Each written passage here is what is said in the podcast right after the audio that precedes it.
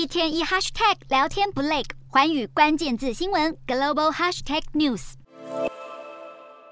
全体官员胸口别上含有哀伤悼念之意的菊花，对着已故前领导人江泽民的大幅彩色遗照行三鞠躬礼，全场庄严肃穆。与此同时，中国全境以及驻外领事机构全部降半旗致哀。中国官方六日上午十点为高龄九十六岁逝世的前领导人江泽民举办追悼大会，期间全国民众默哀三分钟，就连香港所有学校，包括幼稚园，都要求全体师生观看江泽民追悼会直播。此外，中国全境防空警报和汽笛也跟着鸣响三分钟。上海和深圳股市以及香港经营业贸易场暂停全部交易，献上深切的哀悼。值得关注的是，追悼会前一天，江泽民遗体移往北京八宝山革命公墓火化时，中共前领导人。胡锦涛也前往医院送别，还与习近平一起现身。这是胡锦涛在十月份中共二十大被离场后，时隔四十五天再度同框习近平。江泽民在一九八九年天安门镇压事件后掌权，在任期间历经中国一九八零年代后期一直到千禧年间的经济转型时代，更在一九九七年主持香港回归，从英国手中接回东方之珠，并引领中国一步步走向国际舞台。全体中国人在他悼念会期间，为这名曾经拓展中国霸权的前领导人献上最后的诀别。